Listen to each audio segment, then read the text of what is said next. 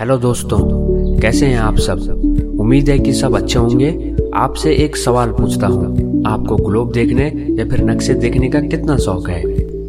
तो आज की वीडियो में हम बात करने वाले हैं अंटार्कटिका की।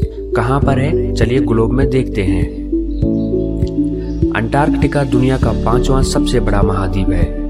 ये ना तो हरा भरा है और ना ही इंसानों के रहने लायक है।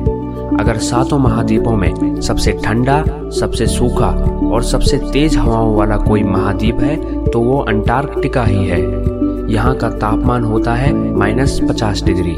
ये जगह इंसानों के रहने लायक तो बिल्कुल नहीं है। वैज्ञानिक यहाँ रिसर्च करने के लिए खास स्टेशनों में रहते हैं। अगर ये बर्फ़ पिघल गई तो दुनिया भर में समुद्र का जलस्तर दो मीटर बढ़ जाएगा। और अगर ऐसा हुआ तो दुनिया में प्रलय आ सकती है। अब जब दुनिया भर में ग्लोबल वार्मिंग को लेकर हर तरफ़ चिंता है तो दुनिया के इन हिस्सों पर नज़र रखना बहुत ज़रूरी हो जाता है। अंटार्कटिका में 1950 के मुकाबले ढाई डिग्री सेल्सियस की वृद्धि हुई है।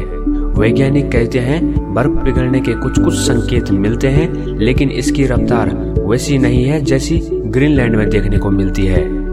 इंसानी हस्तक्षेप से दूर अंटार्कटिका में अनछुई बर्फ़ के नीचे पृथ्वी के इतिहास को खंगाला जा रहा है। क्योंकि यहाँ का इकोसिस्टम बहुत संवेदनशील है, इसलिए जलवायु परिवर्तन का यहाँ सटीक अंदाज़ा लगाया जा सकता है। ग्लोबल वार्मिंग का अंटार्कटिका पर सीधा असर पड़ेगा। अगर यहाँ बर्फ़ पिघलती रही तो इसका सीधा असर पूरी दुनिया पर पड़ेगा। इसलिए अंटार्कटिका पर रिसर्च करना और उसे समझना बहुत ज़रूरी हो जाता है। इस दुनिया के लिए भी और हमारे लिए भी। अंटार्कटिका और ग्रीनलैंड में जैसी बर्फ़ की मोटी चादर आज दिखाई देती है। आखिरी हिमयुग के दौरान उत्तरी अमेरिका और उत्तरी यूरोप के इलाके भी बर्फ़ की चादर में ऐसे ही लिपटे थे। उत्तरी अमेरिका में अमेरिका, कनाडा, मैक्सिको जैसे देश आते हैं। वहीं उत्तरी यूरोप में स्वीडन, डेनमार्क और नॉर्वे जैसे देश आते हैं। अब अगर हमारी धरती का तापमान यूँ ही बढ़ता रहा तो एक दिन ऐसा भी आ सकता है जब अंटार्कटिका और ग्रीनलैंड में सारी बर्फ़ पिघल जाए। इसलिए जलवायु परिवर्तन को रोकना बहुत ज़रूरी हो जाता है। तो वीडियो आपको कैसा लगा, हमें कमेंट करके ज़रूर बताइएगा। आपकी प्रतिक्रियाओं का हमें इंतज़ार रहता है।